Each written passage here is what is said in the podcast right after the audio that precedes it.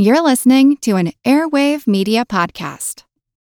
Another day is here, and you're ready for it. What to wear? Check. Breakfast, lunch, and dinner? Check. Planning for what's next and how to save for it? That's where Bank of America can help. For your financial to dos, Bank of America has experts ready to help get you closer to your goals. Get started at one of our local financial centers or 24-7 in our mobile banking app. Find a location near you at bankofamerica.com slash talk to us. What would you like the power to do? Mobile banking requires downloading the app and is only available for select devices. Message and data rates may apply. Bank of America and a member FDIC. So a cool thing happened this year, and that's that the 1925 books became public domain, and that includes F. Scott Fitzgerald's The Great Gatsby. So, um, hey, I'm just going to read a little bit about. I, I love Fitzgerald's writing and his um, ability to describe things. Here's a scene where narrator Nick Carraway and The Great Gatsby are riding through New York City, but how Fitzgerald describes it with this kind of 19 teens jargon is is great.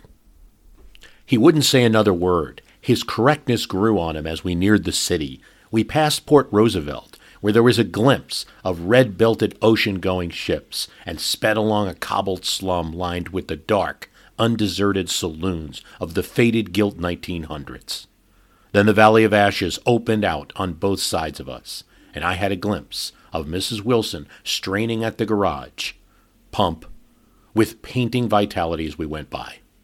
With fenders spread like wings, we scattered light through half Astoria. Only half, for as we twitted among the pillars of the elevated, I heard the familiar jug jug spat of a motorcycle, and a frantic policeman rode alongside. All right, old sport, called Gatsby. We slowed down. Taking a white card from his wallet, he waved it before the man's eyes. Right you are, agreed the policeman, tipping his cap. Know you next time, Mr. Gatsby. Excuse me. What was that? I inquired. The Pritchard of Oxford? I was able to do the commissioner a favor once, and he sends me a Christmas card every year. Over at the next bridge, with the sunlight through the girders making a constant flicker upon the moving cars, with the city rising up across the river in white heaps and sugar lumps, all built with a wish out of non olfactory money. The city seen from the Queensboro Bridge is always the city seen for the first time, in its wild first promise of all the mystery and beauty of the world. A dead man passed us in a hearse heaped with blooms, followed by two carriages with drawn blinds, and by more cheerful carriages for friends. The friends looked out at us with the tragic eyes and short upper lips of southeastern Europe, and I was glad that the sight of Gatsby's splendid car was included in the somber holiday. As we crossed Blackwell's Island, a limousine passed us, driven by a white chauffeur in which sat three modish Negroes, two bucks and a girl. I laughed aloud as the yolks of their eyeballs rolled towards us in haughty rivalry. Anything can happen now that we slid over this bridge, I thought. Anything at all. Even Gatsby could happen without any particular wonder. So, a couple things here. I want to stop there I use the word I don't normally use. Sometimes I'll do everything I can to avoid reading any kind of racial epitaphs. Um, except that I'm going to explain how I think Fitzgerald actually is using this in a in a positive way. Um, a couple of thoughts, though. One is so we see it's 1925, and he wrote the book probably the year before, 1924, and a person's getting a speeding ticket already. Well, yeah, that starts real early. Almost with the invention of the automobile, New York City gets right on the task of setting up a system of traffic rules and enforcement. And it, it starts during Mayor George B. McClellan Jr.'s mayoralty, which ends in uh, 1908. So he's on it early. Between 1904 and 1908, he is um, prescribing a traffic violation system and making sure cars are under control and requiring policemen to enforce it because there was a, an issue at the time. Policemen originally didn't want to enforce it. So by the time you get to the 1920s, yeah, tickets, that's already old hat. The relentless beating heat was beginning to confuse me, and I had a bad moment there before I realized that so far suspicions hadn't lightened on Tom.